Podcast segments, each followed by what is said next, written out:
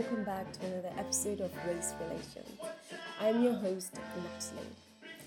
Today's episode is sponsored by the Open University's Grad School, a great place to do your doctoral studies.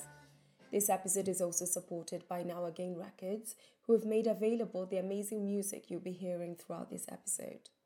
These great tunes are from the Zambian and Zimbabwean liberation struggle for independence and I thought it would be really fitting for today's conversation as we look at development and decolonization.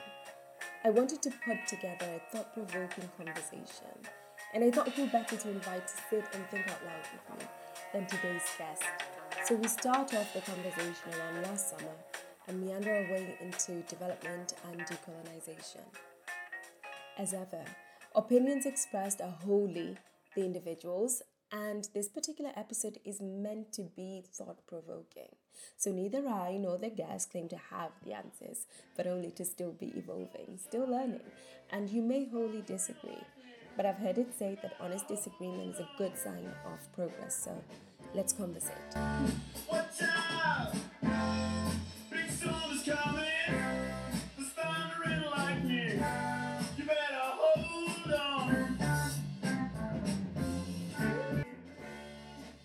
Let's start with last summer. The protests, the moment of introspection we were all forced to have around denaturalizing violence against black bodies and perhaps a more collective conversation with more white people listening and joining in the conversation. I'm interested in the nature of your work and how that historical moment of introspection changed your work, if at all. So let's let's talk about you and what you do. Yes. Um, so, hi, my name is Natalia Nana. I'm an equity, diversity, inclusion, belonging um, consultant. I work primarily in white, um, white majority spaces, white traditional spaces, um, particularly focusing on decolonizing um, the NGO sector, charity sector, faith spaces. Um, a lot of my work focuses on deconstruction, decolonization, and looking at internalized isms, so internalized racism, internalized homophobia, etc., etc. Um, and yeah, really trying to deconstruct the space. So not just taking it on its own terms, but looking at okay, you can't have diversity and inclusion. What the goal is for me is liberation, is emancipation, and that can only come through decolonization and actually deconstructing in a really holistic 360, more egalitarian way. Okay, so why choose to work within diversity? Why do the work that you do? Yeah, to clarify, because diversity is one part of it. So diversity yeah. is bringing in difference that we don't already have um, inclusion is obviously then making sure that actually when you do have people who are non-majority in those spaces, minoritized people in those spaces, that they actually are included in a meaningful, genuine, non-tokenistic, non-arbitrary way. And that's then, you know, where you get equity and belonging if you're doing that intentionally, if you're doing it sincerely. Why I do this is because to me it's just such, such. Am I allowed to swear on this? No. it's such such a profound this is good it makes me have to like use my use my vocabulary more. Um, it's such a profound injustice. You know i i smart and i rage against the legacy of colonialism and predating it. Um, you know slavery the transatlantic slave slave trade i mean by that and how it has shaped and scarred our world and the power inequalities that we have on both the macro international level and the micro. Like to me all of it traces back to the you know the founding fathers and i don't mean american founding fathers but i mean just more generally like you know the white middle class men homogenous hegemony that instituted these capitalistic binary white supremacist patriarchal structures all those hundreds of years ago, that's still in the waters now. You know, draw a line straight back and say, okay, this goes back to transatlantic slavery. This goes back to white people discovering boats, but discovering boats with the ideology that they are better, that they have this post enlightenment truth with an objective capital T to impart on the world and anybody else who doesn't see the world through their white supremacist capitalist lens as less than that is such a stain and that is still something that we're living and breathing and literally dying from today mm. that's why i do the work i do You've touched on the white construct, and I want to come back to it in reference to the development sector. But I know you have some really interesting ideas on the white construct, so let's have a quick segue. Um, and yes, whiteness is a construct. Fun fact, you know, whiteness is changeable. Whiteness is not. It actually wasn't even originally about um, skin color. You know, so King Charles II. I listened to an, a, David Olusoga talk a couple of weeks ago, and he was talking about oh how King Charles II was called the Black King because of his black hair and black moustache and and you know darker features and ruddy complexion. So that's what blackness used to re- refer to in Britain. Um, so just you know looking at the fact that whiteness is a construct. Originally, Irish people, Italians, Greeks were not counted as white. You know they were counted as coloured. They were seen as, as other um, than you know the northern hemisphere um, paler white skin. So just yeah, reminding listeners that whiteness is a construct. You know, South in South um, Africa, I think it was Japanese people who were included in the term white when the South um, African then government um, wanted to trade with Japan.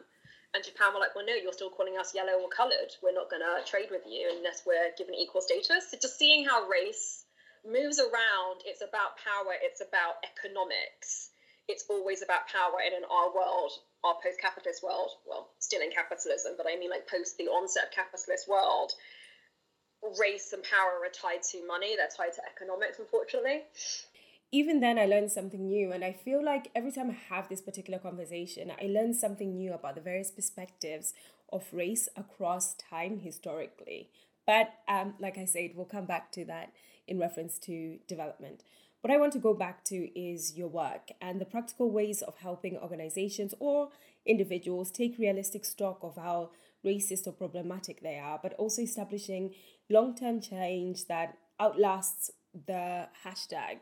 I try to kind of imagine your work, um, and you know, you walk into a room. Do you play a game of let's play how racist are you?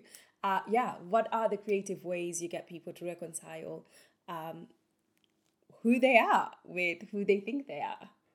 First thing is to make it a safe space to just say step up.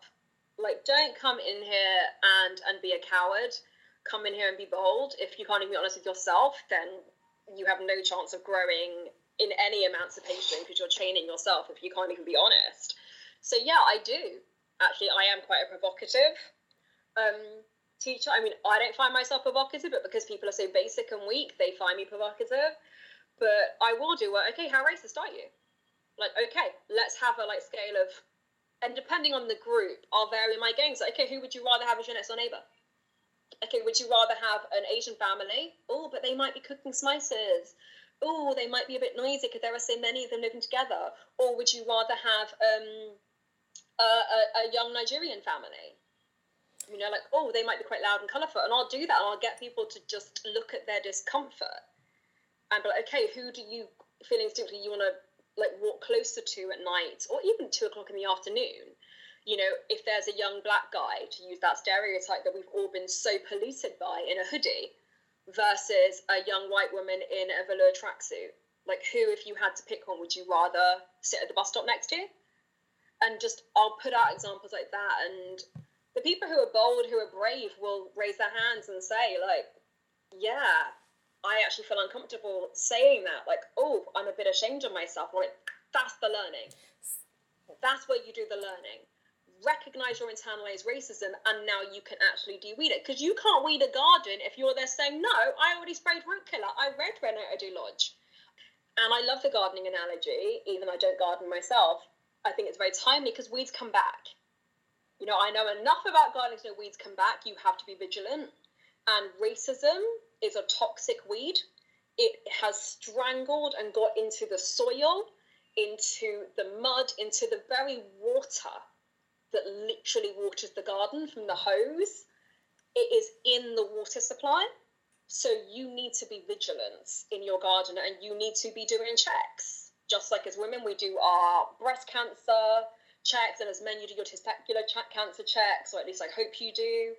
Um, you need to be checking for the weeds. You need to be that self honest and also then form healthy collaborative relationships with people you can be honest to as well. Be like, oh, I noticed that I veered away from someone. So I noticed that this thought came up when I read a name on their CV today and I was I was shortlisting and oof, that hit me in the gut because I thought I was I thought I was beyond that. I like your gardening analogy and the clarity you bring around the trajectory of stereotype, misrepresentation, internalization, and how that governs our day to day interactions, particularly with people who look different to us. In terms of stereotypes, one of my biggest gripes comes from within the development sector. And it's the flippancy with which that sector time and again plasters human suffering. It's the flippancy with which it plasters images of economically disadvantaged black and brown bodies across all forms of media to the point of desensitizing the masses. I'm interested in your thoughts around those images. Yeah, thank you. I really appreciate those. Yeah, like the comments, the the observation I noticed. Like for me, language is hugely important in a way that I'm sure many people I'm working with find annoying because I will often stop and say, oh, like with me saying, oh, which diversity, and even like the term disadvantage, I'm like, they're not so much.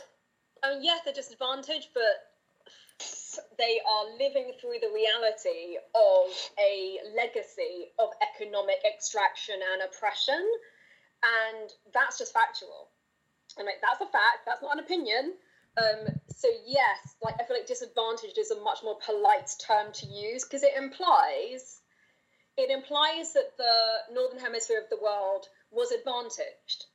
If we weren't advantaged, we stole we raped, we plundered, we exploited, we extracted, and we did it for hundreds of years. And we continue to do it still through foreign policy, through selling of arms, through extracting labor, you know, the, the brain drain of under economically developed, heretofore economically oppressed, I would argue still economically extracted from countries we continue to do it. So it's not that we've been advantaged, it's not like it's a privilege.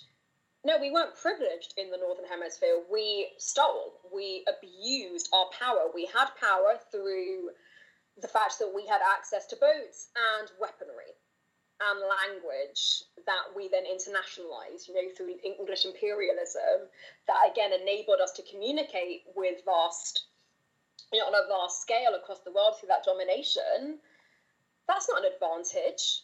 That's that's just an absolute abject abuse of power, abuse of the privileges that we did have, the privilege to have developed guns and machinery and so on. That's just luck of the draw that we developed those tools and, you know, other countries didn't, but then they developed other things. You know, Arabia was doing mathematics hundreds of years before Britain was. China had invented um, you know, porcelain and so on.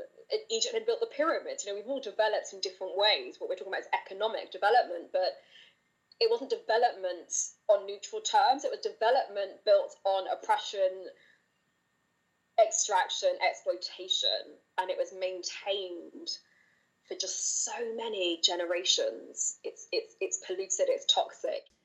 I wonder if in your work um, within development, you feel that the sector is questioning itself, if it's pushing the boundaries in its introspection and questioning its own legitimacy. A sector is made up of people and institutions. So, of course, there'll be institutions who are questioning themselves, who are doing decolonization work, who are asking probing questions. Even then, you're going to say, okay, but are you asking that question with a capital Q, or is it just that you've done a report, but really you're whitewashing it? You know, for all of this, how much are you actually engaging with with these questions? We can all ask questions that are rhetorical, or we can ask questions that we're actually going to engage with. Are we who are we appointing to do the review in the first place? Who are we appointing to actually do the questioning? Is it someone who's going to present the question findings to us in a way that we find palatable and comfortable? Or is it someone who's going to challenge us? So I, I don't like talking about sectors um, in the same way that in my work with faith groups, I you know, I work with, with Christian faith groups for the most part, but I'm also a, a former RE teacher. I respect and I work with and understand, have a, a, respect and appreciation for all world faiths, like all major world faiths.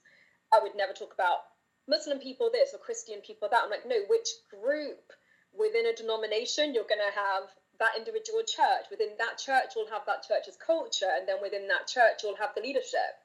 You'll have the congregation, and they are individuals, you know, and individuals are changing and mobile. So within any sector, yes, in the INGO sector, of development sector, you've got institutions and people who are questioning. As a sector, no. As a sector, more broadly, eh, by which I mean are enough, are sufficient people, institutions questioning themselves meaningfully, genuinely to elicit change. Nobody wants to actually go back to the root of it. Development, as you said, was built on this binary of we have, we are civilized, and we have economic advantage, we will give to the poor. No, that's your constructed premise. The premise is you came to a country that was not your own, you exploited it, you stole their people, you stole their identity, you stole their culture, you stole everything they have that would have actually helped them develop on their own two feet. Then, when they fought for and finally gained emancipation, you only gave it to them when it suited you anyway, because actually keeping the colonies were too expensive and you actually couldn't maintain it anymore. That's why you gave us our freedom you then through the back door, through in Ghana, through the assassination of President Kwame Nkrumah because of his Marxist beliefs, you actually still managed to chop the legs off of our development, of us standing on our own two feet. So for me, you cannot call the development sector that. You need to call it the you need to call it the rep- reparations sector. You need to call it the the amends sector. You need to call it the saying sorry section. I'm trying to think like, what's, a, what's a more hard hitting word for just like we're doing the right thing. We are. I, I don't like using reparations because reparations because it's so loaded and people have their have their connotations and people still think of reparations as some kind of handout. I'm like, no, this is an IOU. This is just I want to call it the pay your bills sector because that's what it is. This is just about getting the northern hemisphere, Western countries to come and settle up their bills because you came to Africa, you came to all the southern southern continents. Um, you came to Africa, you came to Asia, you came to Australia, you came to um, Southern America. You racked up a huge bill, ran out on it.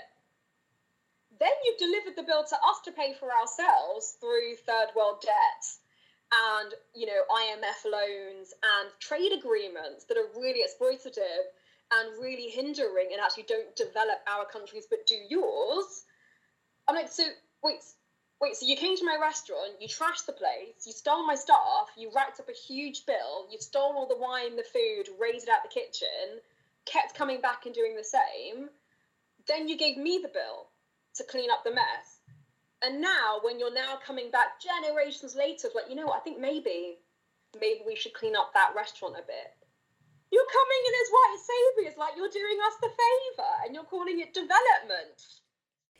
I think we could easily veer into a whole other discussion on the idea of the oppressor giving you your freedom because the oppressor now feels ready. And I think of it in terms of the scholarship on decolonial thought. I think there's a systematic reviews waiting to be done somewhere to look at who is writing the literature on decolonization.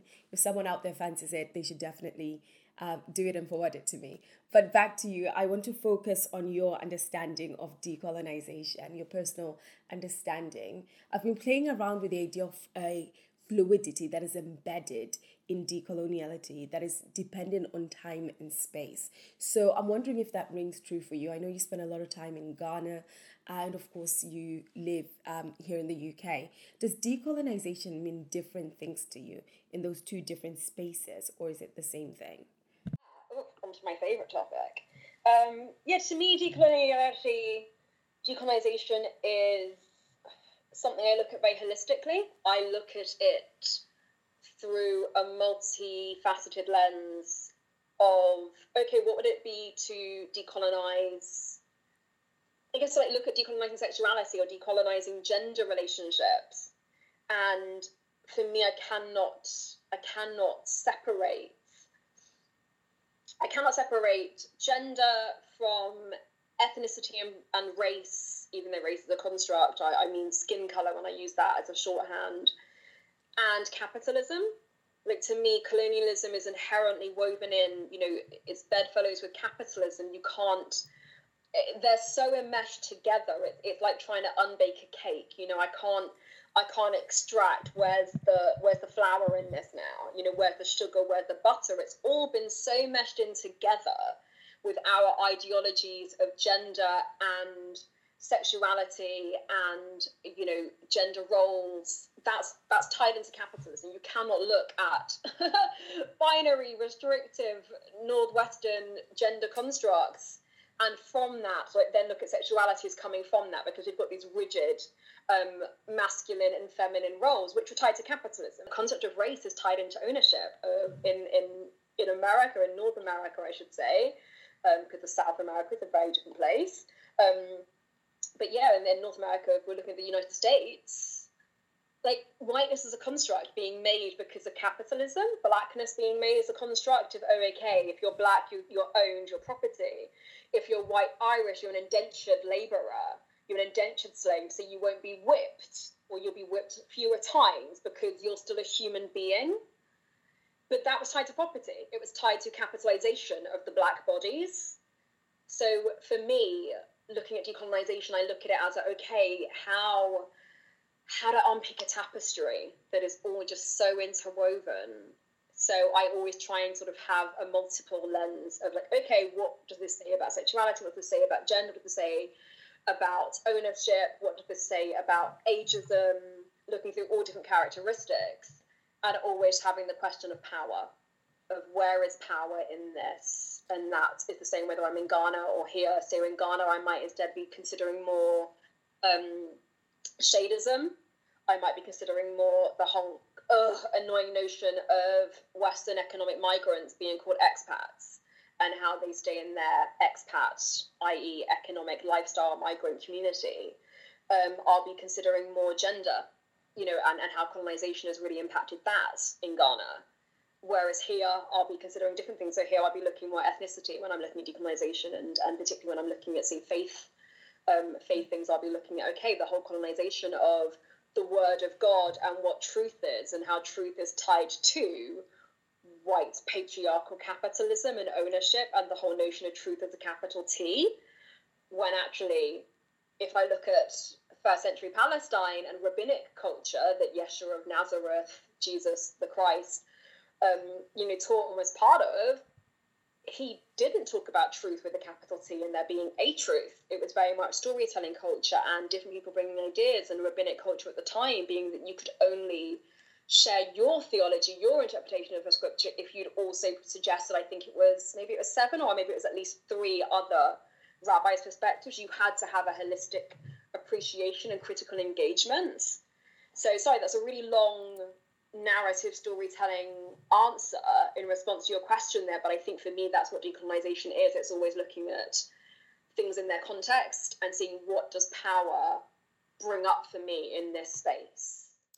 I like the idea of unbaking a cake because even trying to conceptualize my own ideas on decolonization is really, really complicated. I find that it is as hard as trying to unpick a tapestry.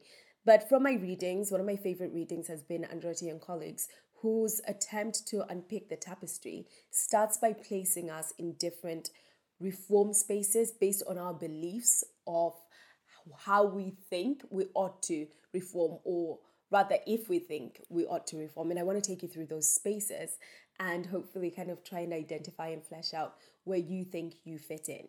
Everything is awesome space which is space one and that's very much on par with kind of like Gloria Wekker's um, white innocence, which refers to like just the passionate denial of racial discrimination, colonial violence, uh, and aggressive racism and xenophobia. All of yeah. that in space. And even when it's not denial, it's diminishing of it. Like most people, from what I was saying, don't deny colonialism and slavery and racism, but they diminish them you know, it'll be dismissed as, oh, but that was then. Oh, but we're post that now. Oh, but you know, it was so long ago.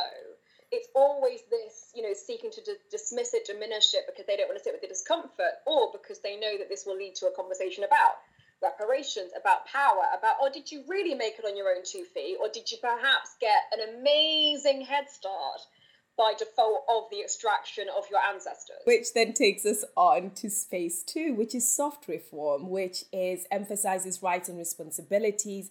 You can make it on your own and how you can determine your own success measured by values of obviously the system as it exists, not challenging the system, but really having the meritocracy. Right. And the structure that sits will still determine obviously who speaks, who's intelligible, who's comfortable, who we're comfortable with. That space which is now radical reform when we're like looking at epistemological dominance. When we're talking about epistemology, we're talking about knowledge. So in this space, we're recognizing the unequal relations of of knowledge production, how that results in like severely uneven distribution of resources and labor and symbolic value, essentially what you were describing. So you probably said kind of more in the in the radical or maybe the throw it away.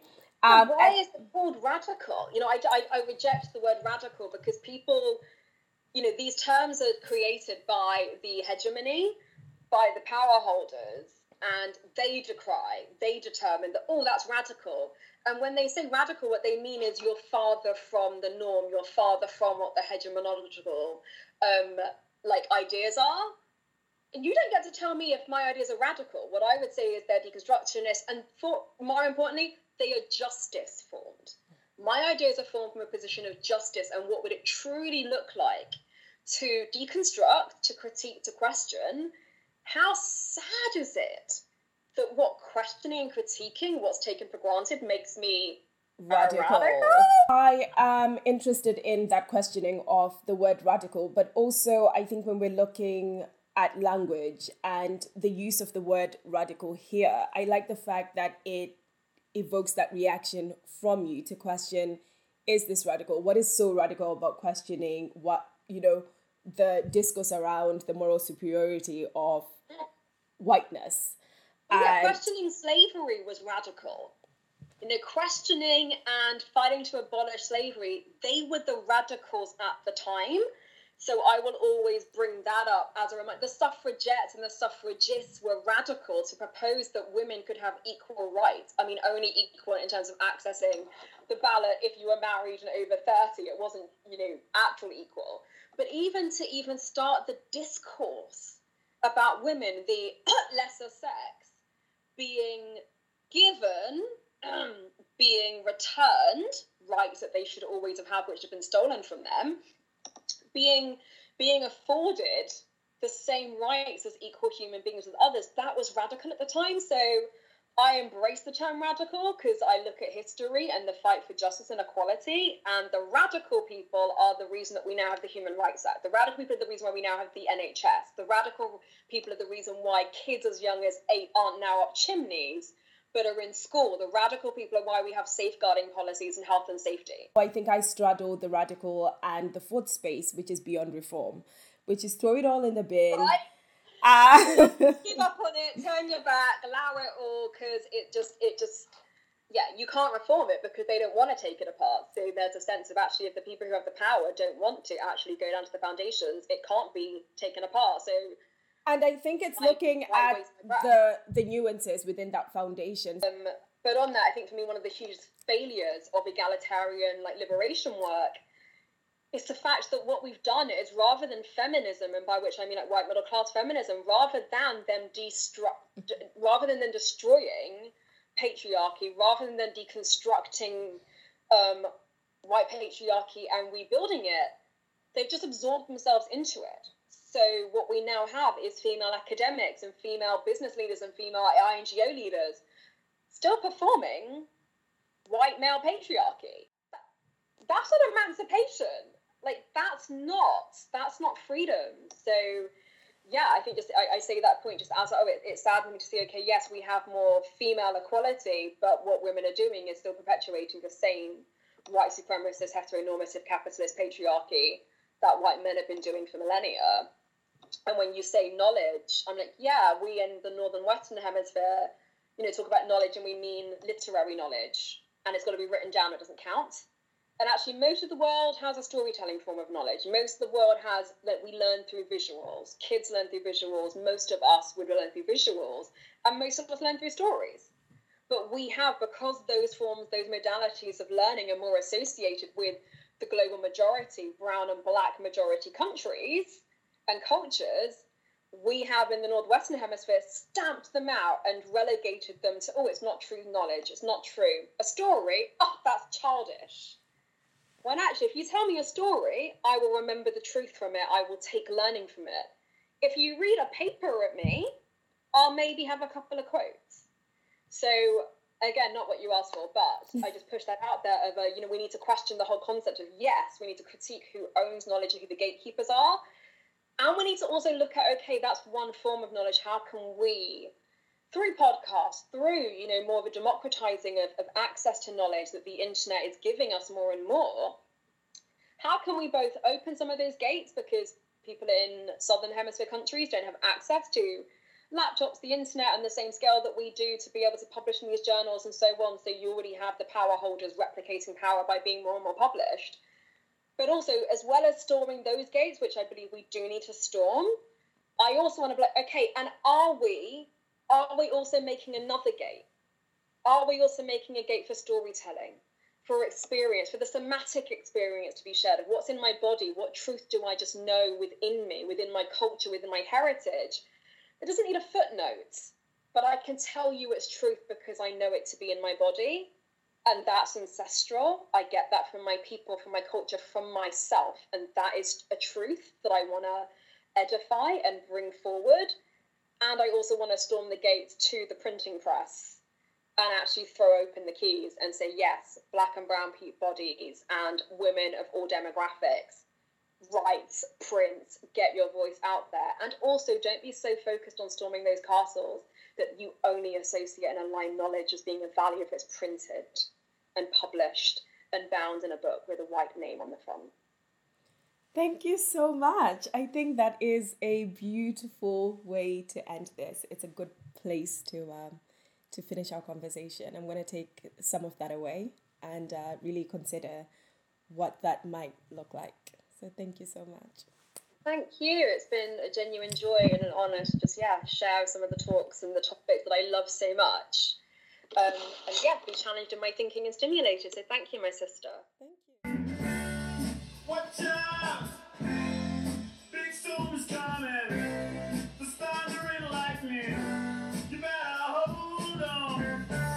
Thank you for joining me for another episode. I am grateful to Natalia who made the time to sit and think out loud with me. I invite you to have a look at the reading list if you're interested in decoloniality and reform spaces.